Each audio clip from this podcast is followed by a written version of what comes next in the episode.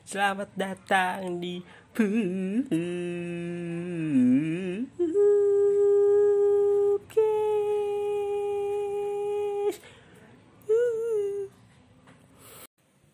Saturday night uh, bareng Dimas di podcast seperti biasa. Uh, berapa episode kali ini ya? Empat episode kali ini. Belakangan ini gue selalu berdua berempat bareng teman-teman gue. Jadi Saturday night ini lebih ke apa ya gue ngomongin tentang gue ngomongin tentang uh, mungkin gue curhat atau mungkin tentang cerita-cerita masa kecil gue yang nggak pernah di yang belum dibahas di sebelumnya di segmen-segmen lain dan segmen uh, Saturday Night ini mungkin bakalan jadi segmen yang uh, bentar. Iya oke. Okay. gebukin kasur dulu. Oke. Saturday Night ini mungkin bakal jadi segmen yang udah pasti lah hari Sabtu gitu. Jadi gak mungkin Saturday Night bakalan adanya di Wednesday gitu di hari Rabu gak mungkin. Karena gue tuh uh, jadwalinnya setiap segmen-segmen uh, podcast gue hari Senin sama hari Kamis gitu. Jadi uh, sementara segmen gue tuh baru ada satu dua tiga. Ada baru ada trash talk random talk sama ngotak gitu. Jadi tiga ini kan gak mungkin ada jadwal pasnya lah ya. Jadi uh, jadi yang udah ada jadwal pasnya cuman Saturday night gitu. Uh, gue mungkin bahkan cerita sesuatu hal yang kalian gak perlu tahu tentang gue tapi mungkin kalian bakalan kalau denger ini bahkan bahkan interesting lah sama ih ternyata lucu ya semoga ya. Semoga semoga aja lucu. Oke okay, uh, awalnya tuh sebenarnya tuh uh, gue pertama kali bikin podcast ginian kan tuh gue awal niat awalnya biar emang ikut lomba. Terus nggak jadi udah bikin akun ya udah gitu udah udah bikin akun udah minta tolong temen gue si Sapik bikinin logo. Logonya kata temen gue SD gue dia bilang uh logonya interesting mas. Logonya menarik banget gitu. Eye catching ya, ya udahlah makasih gitu walaupun gue tahu itu adalah penghibur ya. Gue nggak tahu itu beneran apa enggak tapi menurut gue emang logonya bagus. Nggak tahu kalian semua gimana pendapatnya. Uh, selain dari ikut lomba gitu sebenarnya gue juga emang dari awal pengen banget gitu uh, niat mau ngomong di depan orang dari dulu kan. Karena emang gue uh, bukan basicnya ya tapi uh, gue emang suka ngomong. Jadi gue suka uh, sering stand up walaupun gak lucu kadang-kadang. Terus juga gue suka MC suka uh, menguasai suasana lah saat saat lagi itu. Jadi lagi hening gue suka memulai pembicaraan yang sebenarnya hmm, lumayan membantu kayaknya ya jadi gue suka menjadi uh, apa ya pusat perhatian bagi circle gue di di circle gue makanya gue makanya gue adalah orang yang nggak pernah bisa diem. Diem maksudnya diem ngomong gitu. Gue misalnya lagi kayak patah hati atau ada problem sedikit terus gue niatin dari rumah gue gue harus uh, meresapi kesedihan gue gue harus apa ya uh, harus meresapi kesedihan gue harus kayaknya ini sedih loh gitu. Maksud gue kayak please lah lo uh, bangga sedikit apa bukan bangga kayak respect sedikit lah sama diri lo sendiri tapi nggak bisa. Nggak bisa nggak uh, bisa karena nggak tahu selalu ada bawaan kayak gue harus ngomong gue harus kayak bikin seseorang ketawa walaupun gak berhasil juga gitu. Oke okay, uh, dan awal gue bikin podcast tuh nggak mm, pesimis nggak pesimis nggak optimis tapi ya 50-50 lah gitu. Gue uh, gue ngepromoin ke teman-teman gue alhamdulillah ada yang denger. Walaupun cuman dengernya cuman suara pupkes ya itu dengernya cuman suara pupkes gue nyinden doang gitu. Ya alhamdulillah orang masih ada yang kayak oh ya Dimas bikin podcast gitu bikin podcast gitu. Gue kan sampai ketemu sama temen gue yang jarang ngobrol sekalipun dia nyapa gue terus dia bilang mas gue ton gue dengerin eh gue tonton podcast lo. Terus gue bilang podcast gue ditayangin di cuma di Spotify terus dia bilang gue tonton podcast lo berarti dia cuma tonton dia lihat logonya doang. Ih logonya menarik gak didengerin anjing. Ya Oke. Okay episode pertama gue rekam dalam keadaan yang cukup lumayan chaos di senja-senja gitu kan. Gue lagi menjelang maghrib dan juga ponakan gue lagi dimandiin. Tentu chaos banget dong. Lu tahu anak bayi dimandiin pasti wow gitu uh, dan di situ gue fokus ke suara gue pas gue dengerin rekamannya gue dengerin kok suara gue beda sama apa yang gue sering denger di di sehari-hari gitu. Suara gue kenapa jadi kayak lebih anak SD baru pubertas gitu? Iya iya. Kalau lo dengerin ya kalau misalnya temen gue lo dengerin suara gue setiap hari terus nggak setiap hari ya uh, lo dengerin suara gue terus lo dengerin uh, rekaman suara gue ini podcast gue ini lo pasti ngerasa ini Dimas bukan sih? Gitu. Gue bahkan orang yang gue sendiri yang punya suara gue juga ngerasa gitu. Gue ngerasa ini gue bukan sih? Gitu. Karena beda banget suaranya jadi gue mindernya di situ. Awal awal gue mindernya di situ kan dan yang bikin gue makin pesimis adalah uh, teman-teman sebaya gue adalah bukanlah teman-teman yang selalu update soal podcast uh, orang-orang. Gue sering banget dengerin podcast rintik seduh kadang-kadang. Podcast ancurnya Kemal Palevi podcastnya Desta. Itu gue sering ikutin jadi mungkin uh, jarang banget nih teman-teman gue yang uh, tahu soal itu. Ya mungkin orang ya mungkin teman-teman gue Spotify ada cuman buat lagu cuman buat dengerin playlist kesukaannya cuman buat dengerin lagu-lagu sad boy lagu-lagu K-pop. Tapi eh, nggak uh, tahu kalau saya tahu mungkin tapi nggak pernah mendengarkan. Jadi gue cukup pesimisnya di situ. Terus gue akhirnya lihat uh, daftar daftar apa sih jumlah penontonnya uh, untuk terakhir kali ini di record terakhir itu 110 pendengar. 110 pendengar yang uh, telah mengakses podcast gue dan rata-rata orang ngedengarnya itu cuma 1 sampai 5 menit awal. Karena kan ada karena kan dari episode 3 sampai episode 3 4 5 6 7 5 3 sampai 6 tuh uh, podcastnya tuh di atas 20 menit gitu. Podcast 3 tuh 40 menit 45 itu.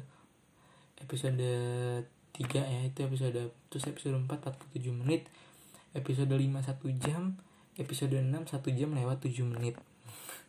Gokil gak tuh?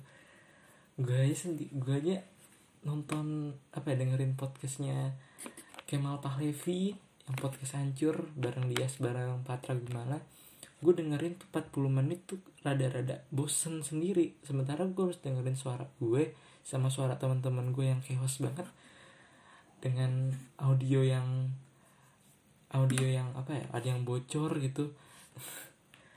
Bahkan di episode ketiga kalau ketiga atau keempat ngotak kalau bisa lo dengerin ya itu ada menit-menit akhir tuh ada suara air suara, suara air nyala dan situ gue wah ini coba nih podcast hancur banget nih gitu. bahkan gue nggak begitu ekspektasi orang bakal nonton sampai habis gitu palingan ya orang uh, nonton di awal-awal aja gue lihat uh, datanya uh, grafiknya tuh berapa persen orang dengerin 1 sampai 5 menit terus cuk, langsung merendah banget langsung uh, sisa ya nggak ada berapa persen nggak ada 10 persen lah orang dengerin dari 1 sampai dari menit 1 sampai menit akhir. Oke okay, uh, Saturday night kali ini palingan gue curhat dulu gitu. Apalagi kan gue dulu gue stand up dulu juga uh, apa ya sempet trauma buat stand up gara-gara gue uh, stand up ngeluarin beat yang harusnya ger banget tapi malah tidak ada yang ketawa. Gue inget banget waktu itu di Kemendikbud acaranya. Gue harusnya saat itu jadi komentator di sekolahan gue jadi apa ya? Jadi komentator saat itu final basket putri sama final basket putra. Yang jelas pas final basket putri gue jadi komentator gak pernah fokus bener gak pernah fokus. Jadi nih cakep banget nih IG-nya apa nih itu satu gitu. Akhirnya nemu IG-nya ya satu. Dan uh, jadi gue absen di semifinal sama perebutan juara tiga. Buat gue pergi ke Kemendikbud. Gue pergi ke Kemendikbud tuh bareng teman gue uh, Rifki. Yang mungkin lo pernah dengar nama dia uh, di beberapa episode jadi uh, Rifki ini uh, dia stand up juga. Sebelumnya sebelumnya kita pernah uh, kita berdua pernah stand up gitu. Waktu itu ada salah satu ajang pencarian bakat di Raja Wali TV RTV yang nyiarin Tayo nyiarin Koko Bob eh Koko Bob Robokar penyelamat pemberani Robokar Poli penyelamat pemberani. Uh, pokoknya serba kartun antara Jawa TV terus dia bikin namanya acara uh, pokoknya stand up comedy khusus buat pelajar dari umur 15 sampai 20 tahun. Gua rasa emang Raja Wali TV udah ngebaca. Ya dia udah dia itu visioner gua rasa nih Raja Wali TV dia udah ngebaca hmm, kayaknya PPDB DKI PPDB DKI kayaknya ngambil umurnya dari 15 tahun sampai 21 tahun gitu. Dan gue rasa PPDB DKI orang-orangnya orang-orang RTV semua gitu. Mungkin dia kira nih orang yang mau daftar sekolah mau stand up juga enggak enggak semuanya gitu. kesebel aja gue tapi alhamdulillah ya masih harus bersyukur lah lu jangan protes-protes mulu. Semua ada jalannya boy gitu. Nah jadi uh, sebelumnya tuh di audisi uh, Raja Wali TV jadi tim Raja Wali TV bareng sama komika komik komika komika pilihan yang tentunya tidak terkenal. Jadi waktu itu yang datang tuh Bang Rais Marasabesi sama uh, aduh gue lupa lagi namanya Bang Fikri. Anak Jakut Jaktim dari up komunitas Jaktim eh stand up Indo Jaktim kalau nggak salah. Terus sekitaran situ. Jadi mereka berdua jadi MC uh, eh, yang bawain. Nah terus gue maju pertama gue opener. Karena eh enggak gue nggak opener. Ada temen ada tiga sampai empat teman gue yang ngelawak uh, ya ya ya ada yang lucu ada yang masih grogi ada yang lucu gara-gara grogi gitu. Karena reset tuh teman-teman yang lucu tapi gro lucu gara-gara grogi gitu. Sementara kita udah nyiapin materi yang udah uh, ngetes ke sana sini udah di dikatain gak lucu malah gak lucu beneran gitu. Sementara temen yang cuma model hai gitu cuma model grogi sama dengkul tremor doang lucu. Akhirnya kan uh, akhirnya kan udah tuh gue maju wah pecah. Waktu itu gue bahas materi soal PMR teh anget.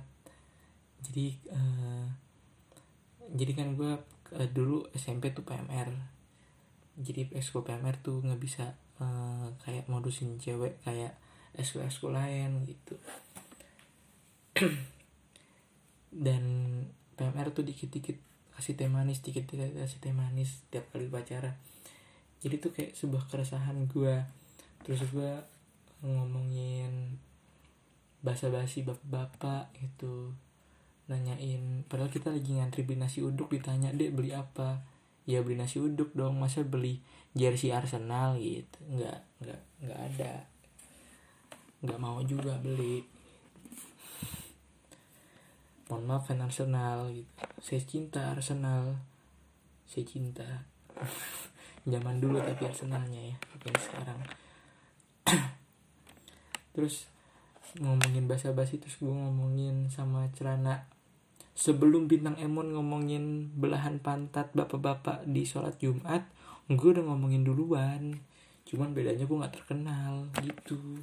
Gue udah ngomongin duluan waktu itu. Ada di eh enggak ada deh itu cuma potongan dong uh, di IG-nya Raja Wali TV kalau nggak salah ada tuh gue lupa nama eventnya apa sih. Nama stand up itunya. Nah di situ gue uh, pecah banget lah pecah banget dar der dor. Walaupun pembawaan gue masih kayak begini ya belibet dan kadang-kadang lupa uh, apa yang harus gue ngomongin jadi banyak e nya gitu. Banyak e sama banyak gitu. Jadi nah banyak jadi juga jadi gue ah, gue masih cukup hmm, nah belum menguasai banyak apa ya uh, cara-cara untuk berbicara banyak di depan orang orang banyak gitu. Nah si Rifki ini dia lucu lucu juga lumayan. Jadi akhirnya yang dipilih tuh yang buat yang jadi yang dapat golden ticket apa gimana gitu. Jadi undangan lah ya. Jadi lo nanti datang ngantri audisi udah padahal ya sama aja gue pernah audisi suca suca 4 lu dateng ngantri ya audisi udah gitu sama. Nah, saat itu kan gue audisi kan gue audisi waktu itu uh, si Rifki kampret ini nggak dateng. Dia nggak dateng. Jadi gue yang merasa pecah. Dan pas saat pecah itu gue bilang kayak ini adalah takdir hidup gue gitu. Kayak gue bakal terkenal saat muda saat kecil gitu. Pas gue dateng uh pada nanyain materi kan. Nanyain materi kombut kombut. Jadi di stand up tuh yang namanya kombut? Uh, jadi lo ngetes materi ngetes materi terus lo nanya uh, lo ngasih setup enaknya punchline gimana ya? Nah gitu. Jadi ada satu host yang dia mentorin kita.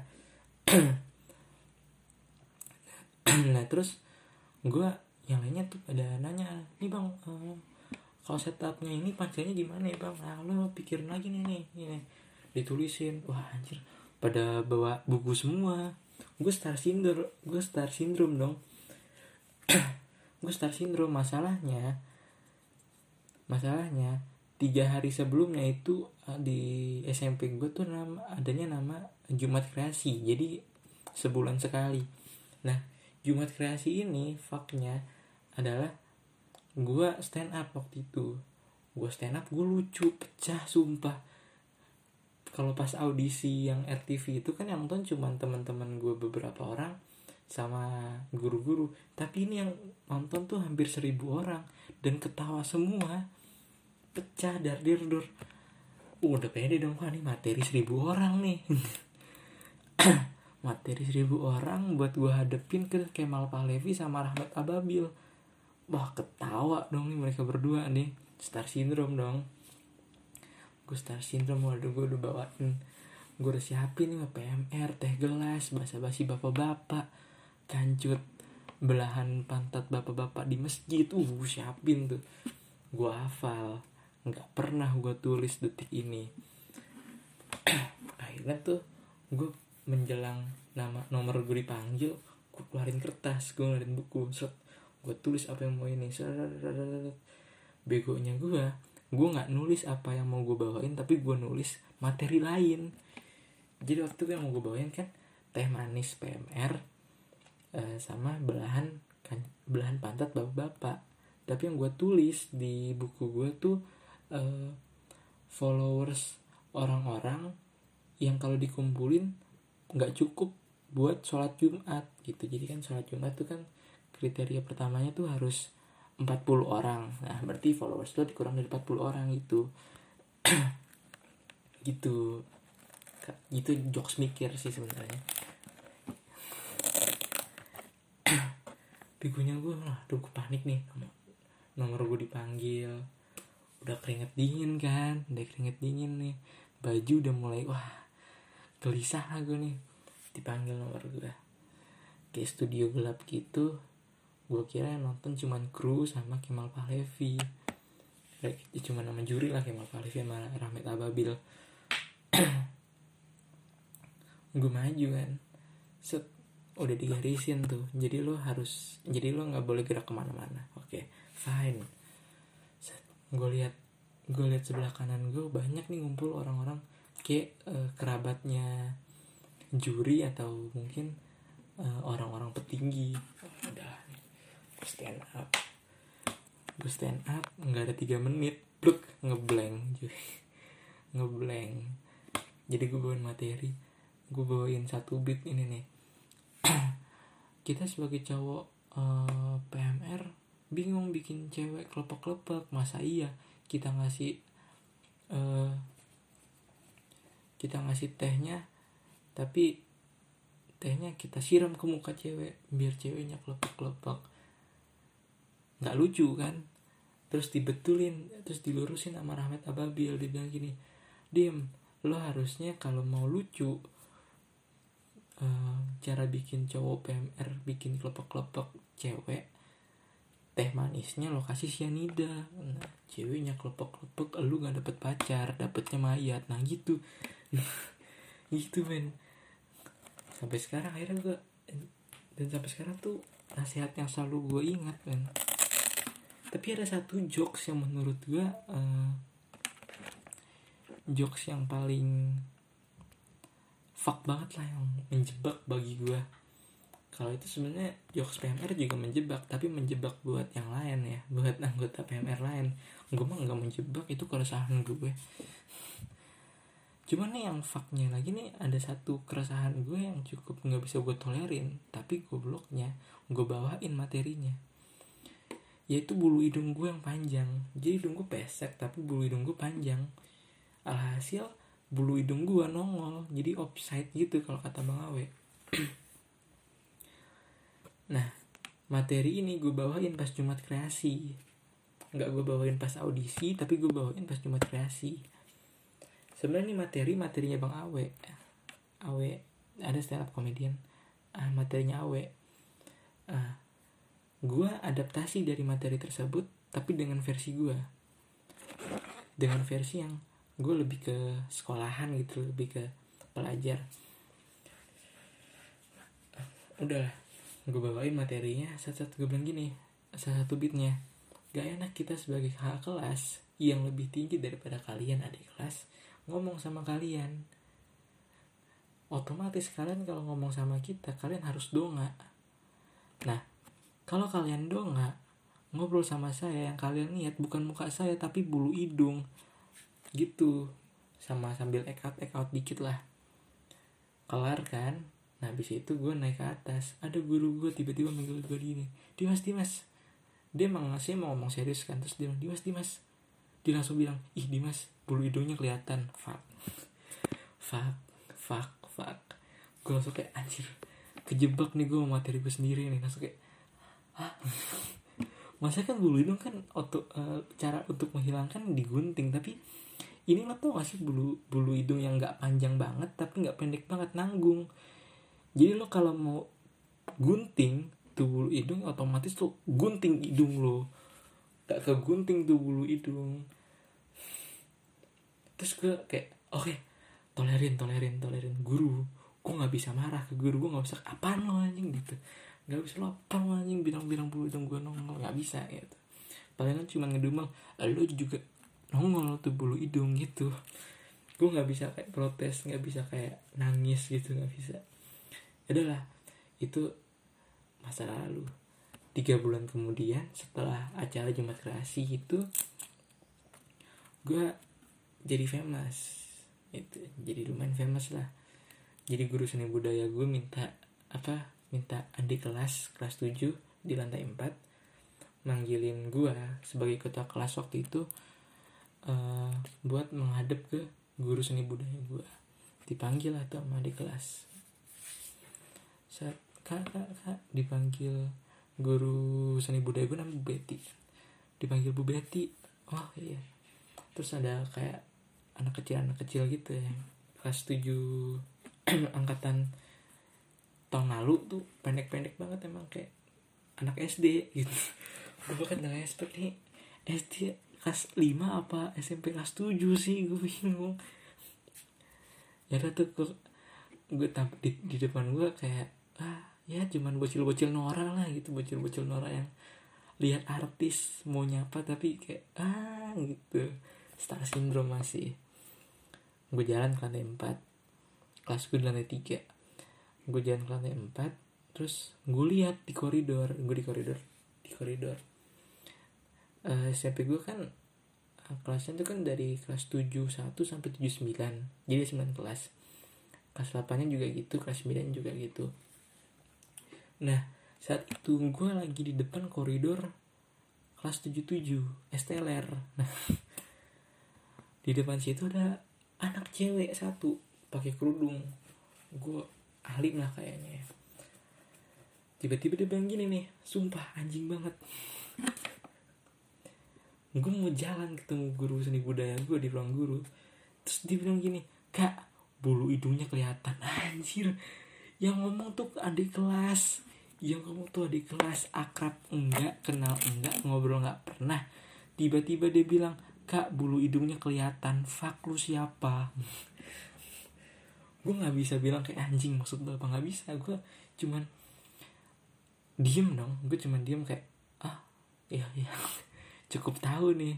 Oh, cukup tahu nih mental mental mental haters zaman yang akan datang seperti ini ternyata. Kalau dulu kan lewat jempol nih langsung depan muka. Hmm jelek loh gitu. Gitu men. Langsung gue langsung kayak ah kacau udah lah gue nggak gue nggak mau bawain materi ini lagi lah ini. Udah materi orang. Udah materi orang diledekin bola ah kacau kacau. Sejak saat itu gue makanya kayak trauma banget. Gue ketemu temen gue temen gue mau tampil gue yang MC-in kan. Gue mau staringin uh, staringin kan. Terus di backstage dia bilang gini ya lo mas apaan bulu hidung lo kelihatan ya. Tolong ini buat kalian yang uh, tahu online shop yang jual pencukur bulu hidung boleh di DM ke gua at dimas RHMTT di DM ke gua terus lo screen capture ini loh ini loh nih uh, alat pencukur bulu hidung. Nah, itu please lah ya bantuin gue menyelesaikan masalah ini. Gue sebel banget masa kan gue deketin adik kelas juga nggak pede gitu udah pesek item lumayan gendut sekarang sih gendut kalau dulu lumayan gendut gitu nggak pede malah bulu hidung keluar keluar tuh nggak pede gue ya. tolong ya. ya sekian lah nih uh, episode Saturday Night yang pertama jadi kayak bakalan Saturday Night berikutnya kayak bakalan ya gue cerita cerita aja lah ke kalian semua nih sebagai teman-teman gue karena gue selama ini sebagai pendengar cerita. Jadi kalau misalnya teman gue ada putus cinta apa segala macam ceritanya ke gue ada pernah teman gue dia ganteng putih kurus bilang gini duh dim gue nggak pernah dapet cewek apa gue jelek ya? Ih, anjing anjing. Tidak tahu bersyukur emang tidak tahu bersyukur gue malu gantengan elu. Terus lo gara-gara nggak ada cewek dan lo nggak mau bersusah lo nyalahin diri lo jelek ih gue udah berusaha. Gue udah berusaha sadar diri aja yang belum gitu. Dia insecure tapi gue juga makin insecure denger curhatan insecure-nya dia tuh kayak maksud lo apa babi jadi sama ini gue selalu jadi pendengar cerita nggak pernah jadi yang bercerita. Jadi gue berharap kalian semua pendengar gue maulah mendengarkan cerita gue sedikit demi sedikit lah. Walaupun bukan masalah pribadi tapi setidaknya ya walaupun apa ya walaupun kalian tidak ngasih saran setidaknya gue dari cerita ini bisa menghibur kalian. Thank you udah nonton Saturday Night episode pertama. Saturday Night Saturday Night Saturday Night episode pertama. Terima kasih